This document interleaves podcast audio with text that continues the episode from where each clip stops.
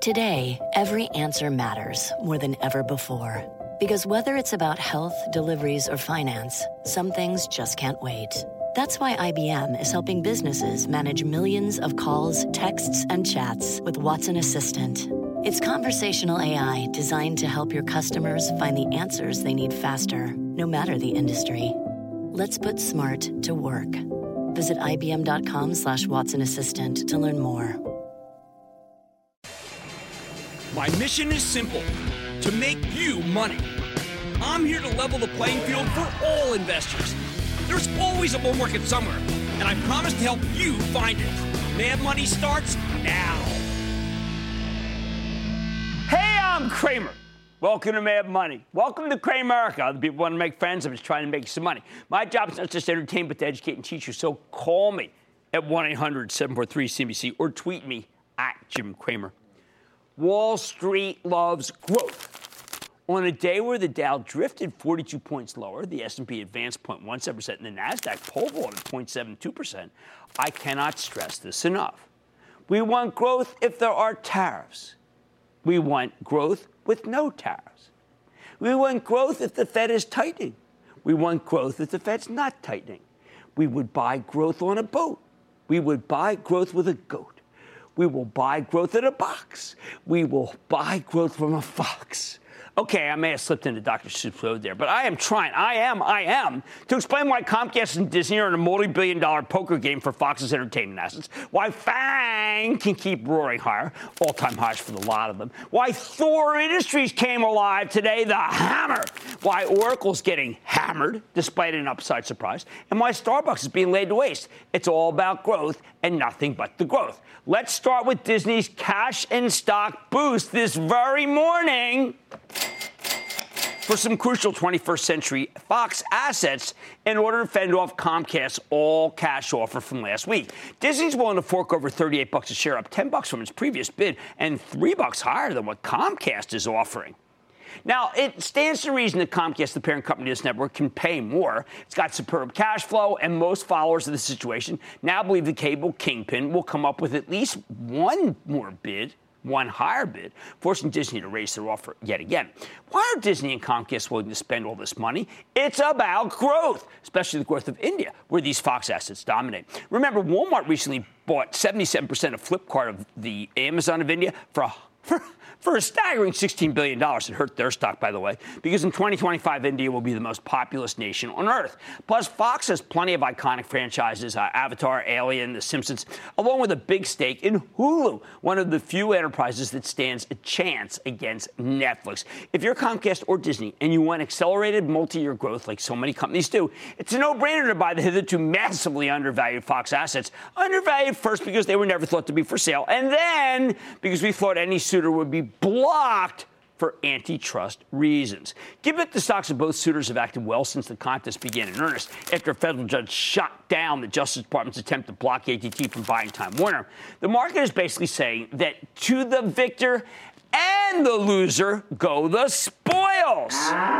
The victor gets Fox's fabulous international growth. The loser will have enough borrowing capacity to embark on a truly mammoth buyback. Buy, buy, buy, Still, make no mistake about it, Disney and Comcast will keep rallying until the market perceives that they're finally paying too much for growth. Judging by today's extremely positive action in not one but both stocks, I don't think we've gotten anywhere near the levels with their bids. Higher. How about Fang? Facebook, Amazon, Netflix, and Google, now Alphabet, are all about growth that's immune to worries related to tariffs and trade. We just learned today that Facebook's Instagram business now has over a billion monthly active followers. Facebook's about to start monetizing Messenger, and it's testing paid for subscription groups. That's all in one day. No trade war can stem any of those growth drivers. Amazon's all about pin action. Last night, FedEx held an extraordinarily positive conference call. The stock should have been up, not down today, where they talked about skyrocketing e-commerce trends. That's why Amazon gave $50.30 today. I'm surprised it actually didn't rally even harder. I would have pegged it for up 25. Netflix, first of all, it's apparent that both Comcast and Disney covered Hulu because they want their flanks protected against Netflix. I buy that, but the more important driver of the stock strength today is the chatter that the company's international signups have actually accelerated again. Remember, that's without China.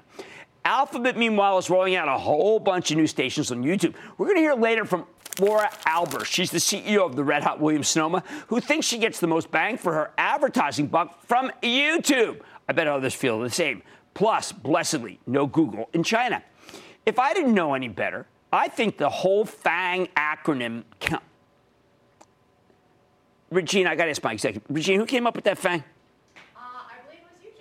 There you go. Uh, the whole FANG acronym I came up as a way to invest pre Trump as a way to hit growth in non China. Pre Trump! I should have patented it. It's my biggest mistake I've ever made. Now, there are plenty of other growth stocks flying here. Actually, I made a couple other mistakes. Anyway, that's not that's way off topic. Spotify, my favorite subscription play, Twitter, the alternative ad platform, Square and PayPal, the fast-growing payment processing place. None of these companies need China and they all have accelerating growth rates. So they go higher.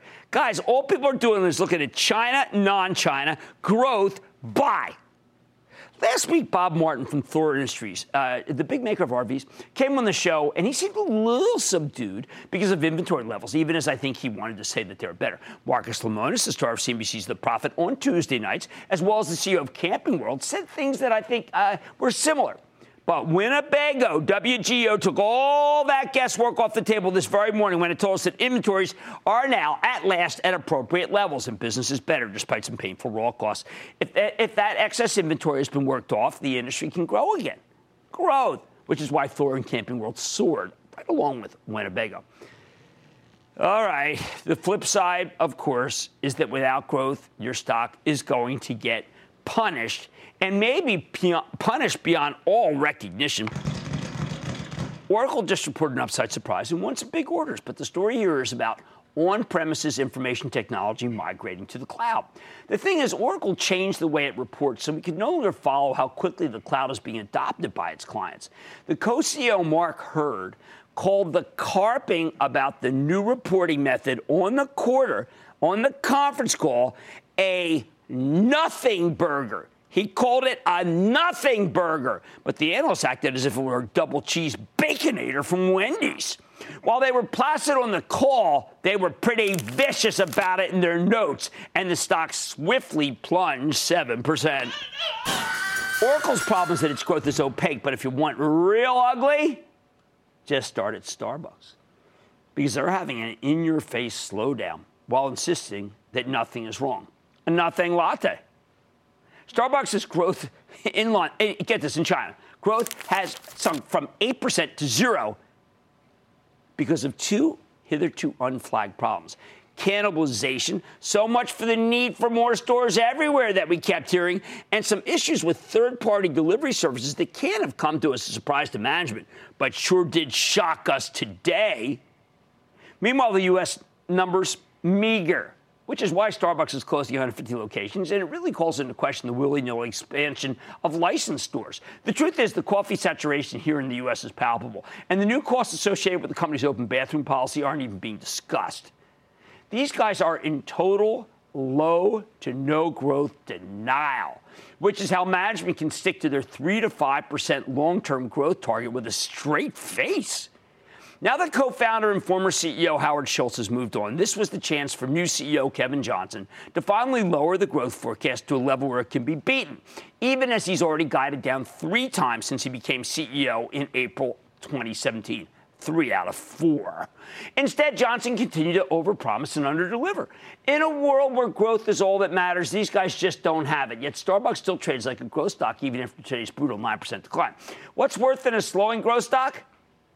The stock of a company with no growth. So here's the bottom line. The fulcrum is growth, not trade. Fulcrum growth, not Fed. Fulcrum growth, not interest rates. And sadly, all growth is not created equal. Some companies have it and others don't. It can be bought, it can be had. But if it's gone, your stock is going to get obliterated. Nobody wants to pay up today for a nothing burger tomorrow. Alejandro in Florida. Alejandro. How are you, Jim? Um, I'm coming to you live from Tallahassee, Florida. My question for you is about Intelsat. A friend recommended the stock to me, and as I've been doing my research, the stock just keeps going higher and higher, up 500% this past year and up 20% today. The company owns satellites to provide data and telecommunication services. Um, with the cost of sending satellites into space going down and the importance of satellites for 5G, is this stock a buy even at these levels? Man, this thing has just taken off like a bat out of hell and uh, that was a 22% pop. You know what? Let's take the case of Canada Goose. Let's just, I mean, let's analogize for a second. You cannot buy this stock today. This stock was up another three today. On a percentage basis, it's crazy, just like it was Canada Goose. Let it come down. I cannot sanction buying this stock today. Don't buy. Don't I am buy. willing to admit that I missed it. I'm not going to chase. How about Stefano in my home state of New Jersey? Stefano. Hey, Jim, how you doing? All right. Could be Stefano. I apologize if it is. It's either way. It's good. Thank you. Um, my question is about uh, AMC Entertainment. Um, as you might have heard, they recently announced that they will be incorporating a new subscription service um, where customers can go 12 uh, to 12 movies a month for 19.99, competing directly with MoviePass. So, how do you feel this will affect the? Look, uh, Adam Aron is one real smart fella. He was the CEO. He was on earlier this afternoon with Kelly and with Wilf and with uh, World Cup Soccer. And I thought it was an excellent com. That's me. I. Come on, you know, during commercials, I could. And I think AMC's going to work, and I think Adam's a good guy. And what more can I say? It's all about growth. You want it, you need it, you gotta have it. Oh man, but I tell you, Williams Sonoma's cooked up a rebound, but can it continue? I'm gonna sit down with the CEO. Then with the Intuit H&R Block battle for your business, I'll tell you which company come out the victor. But first, and then there were none. General Electric, the last original member of the Dow Jones average, just got dropped from the index after more than a century. What's ahead for the stock? I'll give you my take. Stick with Cramer. Don't miss a second of Mad Money. Follow at Jim Cramer on Twitter. Have a question? Tweet Cramer. Hashtag mad tweets. Send Jim an email to madmoney at cnbc.com or give us a call at 1 800 743 CNBC. Miss something? Head to madmoney.cnbc.com.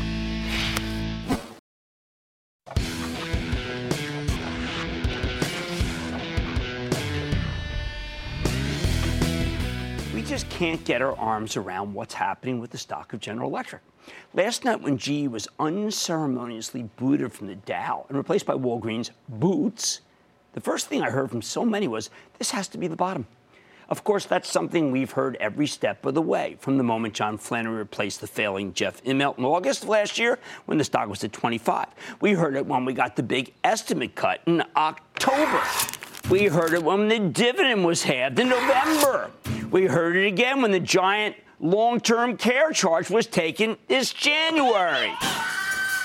The bottom, the bottom, the bottom. So now we're supposed to believe that being kicked out of the Dow Jones average after 111 years of being a member in good standing is somehow the bottom?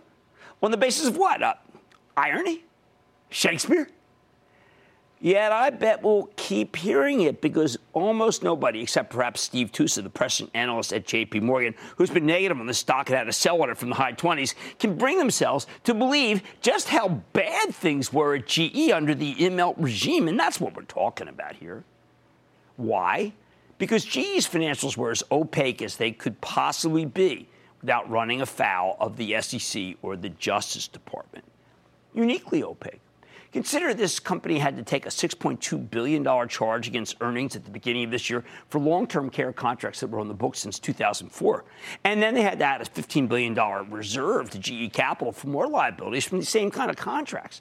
These charges, which could not really be foretold by anything public, make you feel like it doesn't even matter what the real earnings are here. Not that you can tell what they are anyway.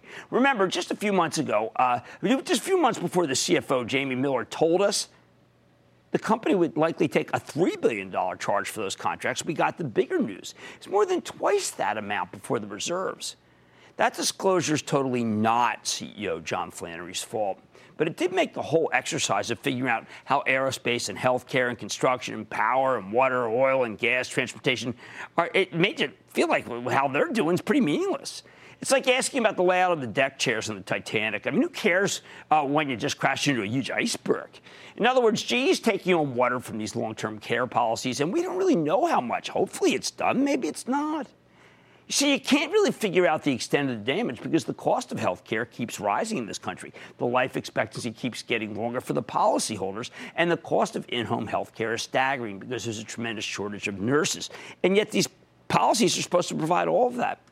That's why it's so difficult to believe we're at the bottom. Oh, and it doesn't help that GE effectively doubled down on one of its weakest divisions, Power, with Immelt's incredibly foolish Alstom acquisition. And that deal may require the company to take a gigantic charge, given the rapid shrinkage of the natural gas turbine business and a lack of construction thereof.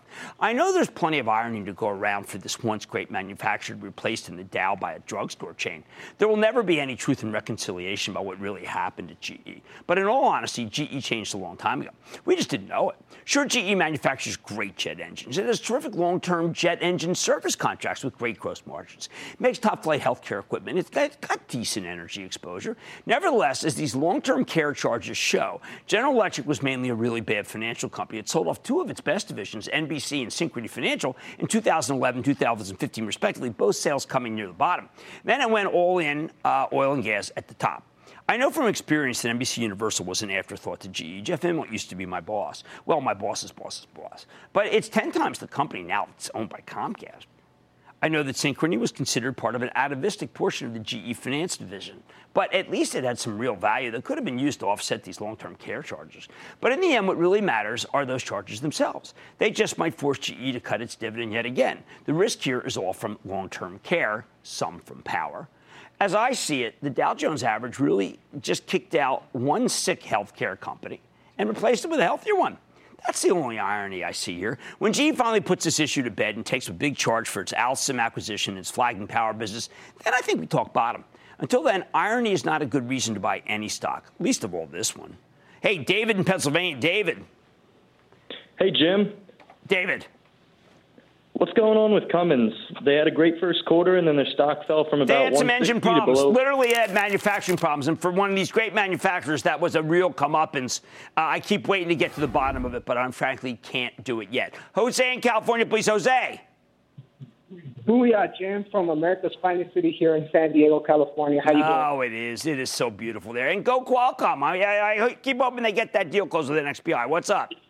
Yeah, I'm just calling you about um, ticker symbol GD, General Dynamics. Um, yeah. Just wanted to know, give your take on. Um, is this a Private planes are bad, my friend. Private planes are bad, and the world is turned off, turned off by anything ever since Korea anything defense. I'm going to urge you to stick with it, but boy, this stock, this group is in a market. Francesca in Ohio. Francesca.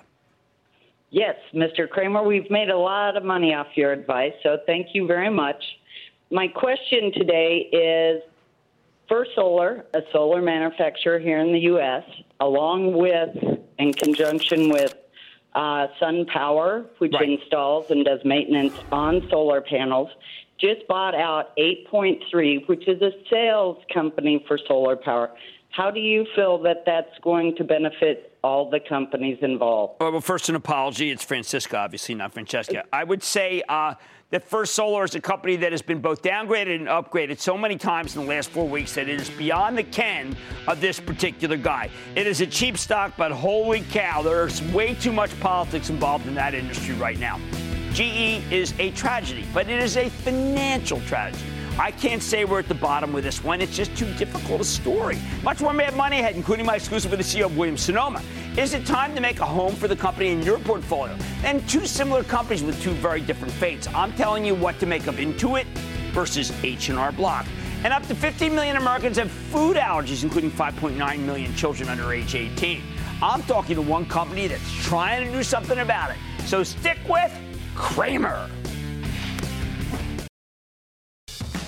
If it's found in the home, chances are it's also found in this house of brands. Can Williams Sonoma furnish innovation and make your portfolio feel like home sweet home?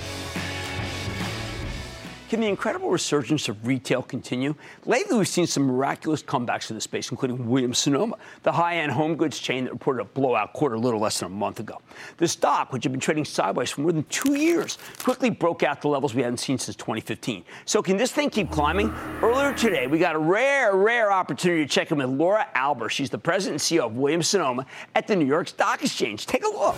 Laura, you are in a unique position. You've got unbelievable brick and mortar assets. But at the same time, we're talking about 54% e commerce. How did that come about, and what's the advantage of that? You know, I've been with the company 24 years, and when I walked in the door, we were 40% catalog at the time. And so, because of that catalog her- heritage, when the internet came along, it was very easy for us to make that transition because we had the ability to ship directly to a customer.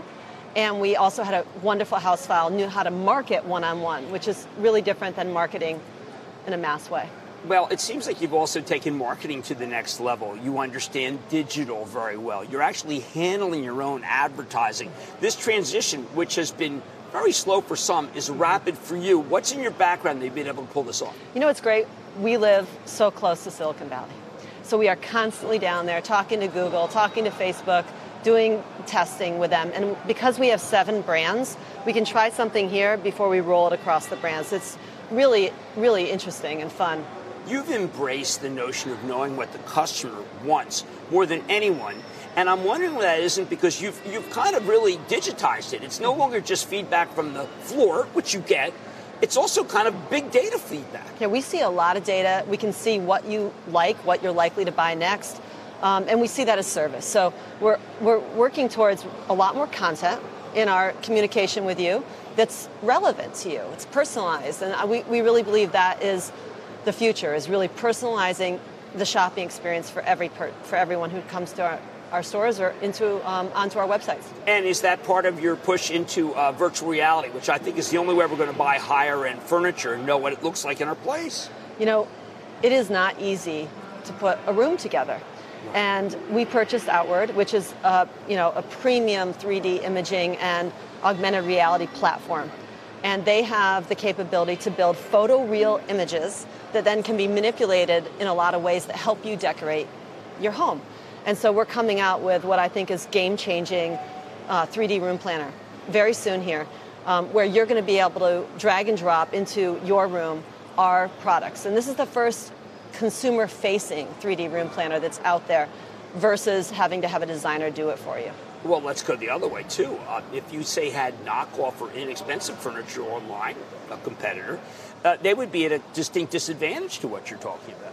Well, there's a lot of people selling a lot of things. I think when it comes down to it, furniture is something that needs to be of quality. You know, you, you, sleep in your bed a lot of hours, you sit on that sofa, and I think if something's too cheap, someone's getting hurt. And we make furniture that lasts. We make furniture that are, is heirloom quality. And at the same time, because we control our sourcing and we have so many in-house designers, we're able to give you great value for, for the money. Talk to me about the in-house advertising. A lot of people spend a lot of money with advertising firms. Either you have tremendous insight or just you also have great analysis of what sites, you call them uh, sites that are particularly relevant for video. How do you know all this? We've been doing it for a while, and just like anything else that's core, we like to take what's core and learn to do it ourselves the best because we believe that no one's going to care more than our own people. Now, we do third party things where someone has a specialty, but you know, doing your media buying and understanding how you really build a brand online is so important. Now, there is a counterintuitive notion to a lot of the commentary you put, you put out, and that is, and this is the storyline that I see stores remain one of our key competitive advantages. In the era of Amazon, I thought brick and mortar was dead, particularly mall brick and mortar. You are telling me the exact opposite. Well, even Amazon believes that they should have some f- real, real spaces. And, you know, when you go into a store and it's wonderful, it's, it's, um, it helps you make the purchase. And we see our best customers cross channel. Um, and there's a lot of people just online, there's a lot of people just focused on big stores. We are focused on both because we know that's how you shop. Now, uh, not a lot of commentary from you about millennials, but I know that millennials, they start all the purchases by going online, but they also are value centric. It seems like you've given something for everyone, and you've no, you brought in an element of value, but quality value. Mm-hmm. Thank you. What's I think unique about us is that we're one of the few that has multi-brand, that covering a wide range of aesthetics and demographics, and we're multi-channel, and we can really um, grow with the customer. So whether they come in through West Elm, you know, and then through their life have kids, Pottery Barn kids, Pottery Barn move to the suburbs, whatever they, we have a brand, we have a product line for them. And at the same time, it's so important that even for our Pottery Barn customer, we give them value in smaller size furniture. So we this year launched Pottery Barn Apartment, which has been really incremental. It's a new customer, and you might have heard me say that our new customer counts are way up. It's these initiatives, these initiatives that bring in new customers, whether it's price point, or whether it's a collaboration with another designer, or even we just did something I think pretty interesting, which is um, we put Pottery Barn Kids with West Elm to develop a kids line, mid-century kids line. And that's new thinking for us because in the past, we thought about each brand individually. So now we're saying, how do the brands work together to produce a more innovative product? Now, I think that throughout that whole uh, range of uh, the panoply, you have stuck by something that I think some of the analysts want to see higher gross margins. What you have been saying is, look, we are going to offer more competitive product pricing, including shipping. Yes. Now, we all know that shipping costs have gone up. How can we not have this compress your gross margins? You know, the shipping um, that we do is a different level of delivery than most. We do white glove. We bring it into your home, we set up the bed. We don't just do a door drop and expect you to put together. Now, we have some furniture that is um, you know, UPS and knockdown. But most of our furniture comes into the home and it's two person delivery. And the customer understands that that is not free. We reduced our shipping prices, so we are very competitive now, and that did last year affect operating margins, but we are lapping that this quarter. There are competitors who uh, offer a different level, not white glove, maybe not glove at all, and there's tremendous breakage, and that's a problem with furniture. I imagine that your strategy has kept breakage down, which yes. could really be a problem for gross margins. It is a big deal, and it's also a problem for the customer. I mean, when you do things right for the customer, usually it turns out to work on the P&L as well. And returns and replacements are a huge number on any retailer's P&L, particularly if you're in the furniture business. Right. Now, uh, what are the video channels that really do work? Um, YouTube. YouTube. How to works. hang a drape. YouTube how to cook works. a turkey. Uh, Facebook works. You know, that's really yes. it, right? Those, you know, we're, we're testing all sorts of things. Um, we love our the bloggers and what they do and the stories they tell. We put videos on our own sites. We are now emailing videos.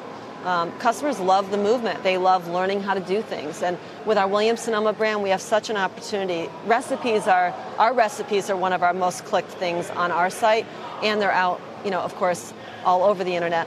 And it's it's such an example of bringing the brand to life and helping the customer with our products really celebrate. One last question. I see a lot of the analysts are saying, well, listen, times are, it's going to get competitive. They've got tougher comps down the road.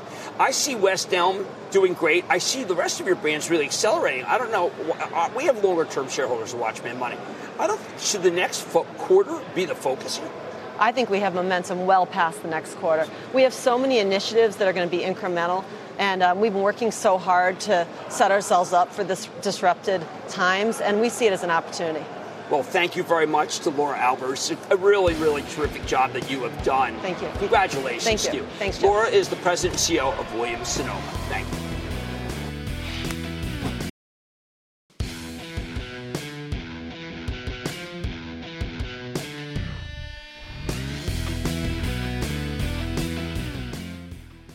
Heck can digitization still be on the rise? I keep telling you about how software is transforming the way we do business, especially software that's delivered via the cloud. And I think this story remains in its early innings. But this isn't the 1990s. How is it possible that this process of digitization is still ongoing? Okay, if you want to understand what's happening here, we need a concrete example that really puts things in perspective, and I've got one. Rather than just talking about e commerce or enterprise software, tonight I'm going to tell you about tax preparation. Yet consider the case of H&R Block, the largest brick and mortar tax preparation firm in the country, versus Intuit, the company behind TurboTax, which lets you fill out all of these forms on your computer. Over the last decade, Intuit stock has steadily worked its way higher, increasingly almost tenfold. Meanwhile, H&R Block is up about $1 over the same period. Now, H&R Block has repeatedly tried to make a comeback, but the stock eventually turns into a punching bag all over. It feels like a dinosaur. Just last week, the company issued some very disappointing guidance. And since then, the stock has lost nearly 20% of its value. Meanwhile, the last time we heard from Intuit in late April, the numbers were fantastic, and the stock has continued its long march higher. For both stocks, the recent action has been a microcosm of the longer-term performance. So why is it that Intuit's on fire while H&R Block is getting crushed? A big part of it comes down to digitization. Intuit's all about going digital, but diversification plays a role too. See, H&R Block is as close as it gets to a pure play on tax preparation, and, and, and the company's very much tied to its 10,000 company-owned brick and mortar locations. Intuit, on the other hand, is more diversified with a host of different uh, products. There's TurboTax for tax preparation, QuickBooks for uh, bookkeeping, Mint for personal finance. They've got offerings for small businesses, ordinary consumers, and even professional accountants. But really, all else equal, wouldn't you rather file your taxes online with TurboTax than make an appointment at H&R Block and talk to an actual accountant? This is why, for years, I've consistently recommended Intuit over H&R Block. They're like the Amazon of tax preparation. They have the best digital offering. They control roughly two-thirds of the market, and it's making them a fortune, by the way. If you had bought the stock on my recommendation, you're doing pretty darn well to us. It's more than doubled since I started pushing aggressively a little over, say, two years ago when I met visionary CEO Brad Smith, while also falling in love with the product as a user at my small plate Mexican restaurant, Bar San Miguel. Hey, it is, yes, idiot proof. Trust me. What makes the disparity even more glaring, though, is that Intuit is incredibly well run, while H&R Block has had some major problems. Last May, they announced a leadership transition, with the old CEO stepping down at the end of July. But they didn't announce a replacement until late August, bringing in Jeff Jones from Uber. The stock sold off hard in response, despite having a pretty strong tax season last year. Now, going into this tax season this year, there was a lot of optimism as investors figured the tax reform bill would spur more people to get professional help, and the stock crept back up. So how did that turn out? Well, when H&R Block reported last week, the actual quarterly results themselves, they were fine. Modest top and bottom line beat, looking good, right? But management's guidance for the 2019 fiscal year fell well short of Wall Street's expectations, especially their earnings before interest, taxes, depreciation, and amortization forecast. Then, adding insult to injury, on Thursday, the Wall Street Journal reported that H&R Block is closing 400 locations. Jeff Jones actually put it uh, quite bluntly on the conference call. Quote, we aren't as relevant as we need to be in today's consumer. Uh, and well, end quote. I mean, points for honesty. H&R Block does have online offerings, but Intuit continues to run circles around them. Just like we saw uh, with the record stores and the bookstores, the brick and mortar tax preparation business might be in serious long-term secular decline. Intuit, on the other hand, very different story. Whereas investors own H&R Block for tax season, only tax season, Intuit has a bunch of out-of-season businesses that make them money, make them money all year round, especially QuickBooks, uh, uh, their accounting software with a rapidly growing cloud offering. By the way, fantastic for small, medium-sized business, which you know is having halcyon days since the tax reform. And when tax time does roll around, well, those numbers were included into its latest quarter, where the company gave you a nice top and bottom line beat. More importantly, they painted a very rosy picture in the conference call with 15% revenue growth, largely propelled by the strength of the company's online ecosystem. We just had CEO Brad Smith on the show a few weeks ago, and he told a pretty compelling story. Take a look. This was a crazy year in tax. You know, the government passed the tax legislation late. The IRS opened up for business late. As a result, we had to get our product ready, but they got out there, they produced a killer product. We picked up market share, we grew the category, and we delivered results that were 15% revenue growth versus guidance of 7 to 9%. So it was a really good year for our tax business. Yeah, that number was up as big as the forecast was down at H&R Block. I say, holy cow. No wonder that stock caught fire. Intuit just launched TurboTax Live, where you can get online access to a tax professional anytime if you really want to at your own convenience. Tax preparation is a service. And of course, small businesses love QuickBooks. Long story short, Intuit keeps crushing H&R Block because they're not really comparable anymore. H&R Block remains a bricks and mortar tax prep chain. Intuit's become a diversified software company and really more of a play on the digitization of finance, especially for small and medium-sized business. Bottom line, we live in a world where technology almost always triumphs. That's why Intuit's been crushing H&R Block, and it's why I still like Intuit stock even after its incredible multi-year move. H&R Block hard pass. Mad Money's back after the break.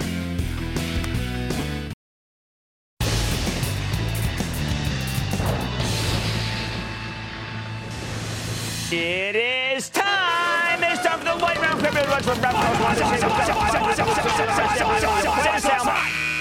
And then the lightning round is over. Are you ready, Ski Daddy? It's time for the lightning round. I'm going to start with Eric in New Jersey. Eric. Booyah, Jim. How are you doing? I'm doing well. Thank you so much for asking. How about you? Great, great. Thank you. I'm a little bummed on my stock Cognex CGNX has been in the dumps. Should I? The better one is Rockwell Automation. Better one's Rockwell Automation, or go with Emerson yeah, uh, EMR, which my Charitable Trust owns. You can follow along at ActionAlertsPlus.com club. I think you'll feel better about it. Let's go to Richard in Connecticut. Richard! I'm here. Yo, Quick yo. question on, on Under Armour. Took a big position in the stock around 14, 15 before the May earnings. It was a good result. I listened to all the comments from the new president, and he seems to be on the ball, at least straighten things out. I look for, I think it's going to have further improvement. The stock has another 10, 20, point, 10, 20 points in it longer term. Question is, should I buy some here, wait for a pullback, or just hold what I've got? And this is which stock? Under Armour. Oh, because we like Frisk and we like Kevin Plank. Look, we got buying that stock at 14.50 at the advice of actually my wife Lisa, who demanded that that Kevin Plank come on the show and explain why his stock isn't going to go up. He came on. It's been a winner, and it's going to stay that way because he is. Doug in Minnesota. Doug. Hello, Jim, my financial guru. Oh, okay. How are you? Good. Yourself?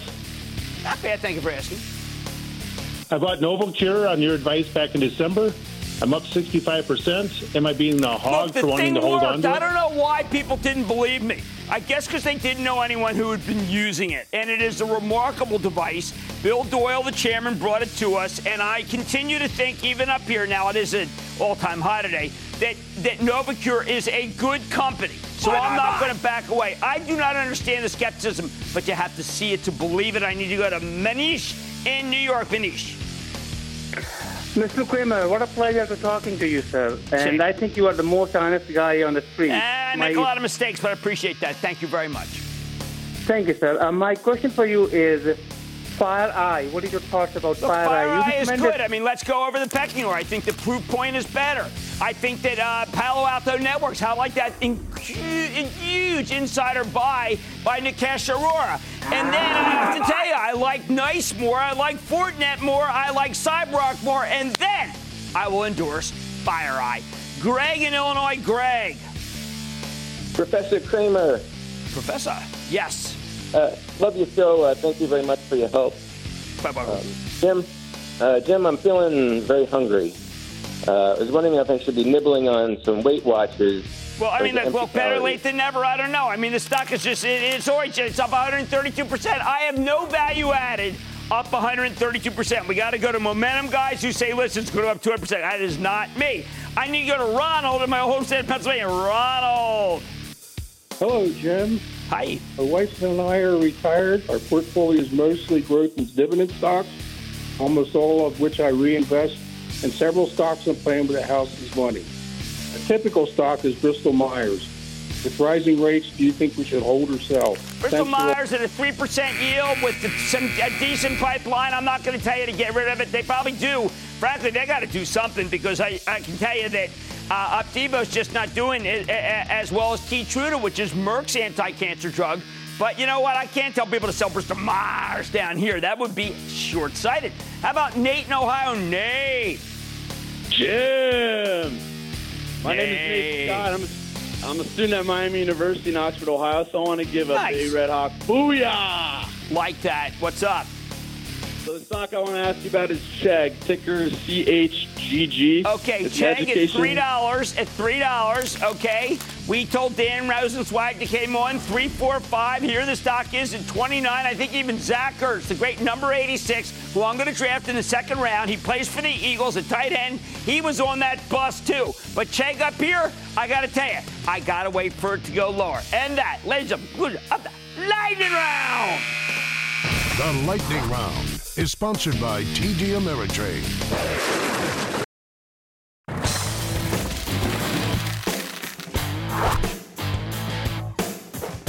It's been tough to own the biotechs for the better part of a year, but lately some of the smaller players have seen their stocks take flight. Witness the incredible run in Sarepta yesterday. If biotechs can get traction here, there's a whole universe of speculative stocks that might be worth owning. Take Aimmune Therapeutics, A-I-M T. It's an early stage biotech that uses immunotherapy to help patients overcome potentially life threatening allergies. For example, their lead drug, AR101, which is in phase three development, reduces the severity of peanut allergies. Given the increasing prevalence of food allergies, this could be potentially a very, very big deal. So let's take a close look with Dr. Stephen Dilly, who just stepped down yesterday as the CEO of Aimmune Therapeutics, get a better sense of what this company does and where it's headed before he moves on. Dr. Dilly, welcome to Mad Money. Good to see you, sir.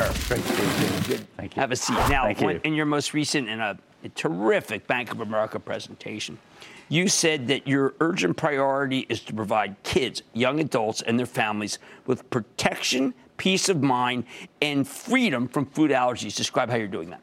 Okay, what we're doing is taking a technique that's been around for a while called oral immunotherapy, and we're making it widely available. And the idea is that you give people the very protein that they're allergic to, starting in incredibly small quantities they won't react to, and over time you give them a little bit more and a little bit more until they can tolerate much more protein. And what we're trying to do is get to a level where we're going to protect them against the accidents that inevitably happen in life. So if you're peanut allergic, it's the problem is not not eating peanuts, it's avoiding all the things that peanut protein might be in. Right. Okay, I think that you used a great term for that. I mean, well, first of all, let's discuss this. This this market is much bigger than people realize, right? Oh yeah, yeah. There are probably, if you took it look at food allergy, it's probably 20 million people in this country have food allergy. Three million of them have a significant peanut allergy, so that's massive. About half of those are age four to 17, and the impression that we probably both have that peanut allergy is getting more prevalent is absolutely true. It is true. It is true. We don't exactly know why. Um, there are several really good ideas. One of them is that we're all too clean these days, the hygiene hypothesis. Another one is the use of antibiotics early in life. Another one is that the whole idea about dietary restriction. And it used to be that the Surgeon General would tell you to avoid peanuts in the first year of life. That's turned totally on its head, and now early exposure is the goal. So it all says we don't know. All right. Well, now we've got some foods in front of us. We got to go over what we have here. Right. So, so you made the point that we're trying to protect kids and young adults, and I've, I've brought some sort of age-appropriate foods here for that that might cause accidents. So think of the kid at the birthday party, and there's the jar of candy. Right. You know, half of those contain a dangerous amount of peanut protein to an allergic patient. The other half don't. And just by looking at them, you can't tell. No. Right? This, you know, kids and student college students, mole, right? Something that they like to cook Sure. with. One of these has significant amounts of peanut protein, the other one doesn't. You really can't tell just by a, a quick glance at them, okay? Even worse, if you go to your friend's house and they've made it for you, are they going to know what's in it? So this is all about why the accidents really happen. And what we've done is, is looked at all the research about when someone has a problem, how much peanut have they been exposed to? Right. And it tends to be about 100 milligrams or more, which is half a peanut or maybe one or two That's it? peanuts. That's it. And, but some people can react at very small quantities, maybe a 30th of a peanut. So it's about protecting them against all those gamuts of exposures they could have so bad things don't happen. Now you've got some interesting uh, companies you want to collaborate with, or you're collaborating with Regeneron, which is a company we've liked very Yep. much. Uh, you talk about your friends at Nestle Health Sciences. So there's some very big companies that want into this uh, particular uh, niche that you're involved in. So we've got three big collaborations right now. One of them is with the Golden Peanut Company, which is a subsidiary of Archer Daniels Midland. Okay. Um, and they provide us with an extremely high quality raw material, which is our starting product for, for AR101, the, the peanut medicine. Right. Um, then we have a collaboration with Nestle Health Science, which is all about where we can go together. Because starting peanut allergy is very interesting, but another allergy you might not have thought about is egg allergy. One of these two angel hairs has egg in it, the other one doesn't. If you're a kid with egg allergy, that's a real problem because it's not that you can't eat raw egg or scrambled eggs, it's that it's in all kinds of stuff like bread and pasta Right. and everything. And if you're egg and milk allergic, then that's a real problem. And quite often those, those kids present via the dietitian because they're effectively malnourished. They're not getting a proper diet. They don't thrive. They don't grow as well as they should. And so with Nestle, what we're doing is looking at all the sort of gamut of different food allergies that we could treat and thinking about the, the ones where, like peanut allergy, it's about prevent and avoid. Right. But there are the ones like milk and egg where the objective is to reintroduce into the diet.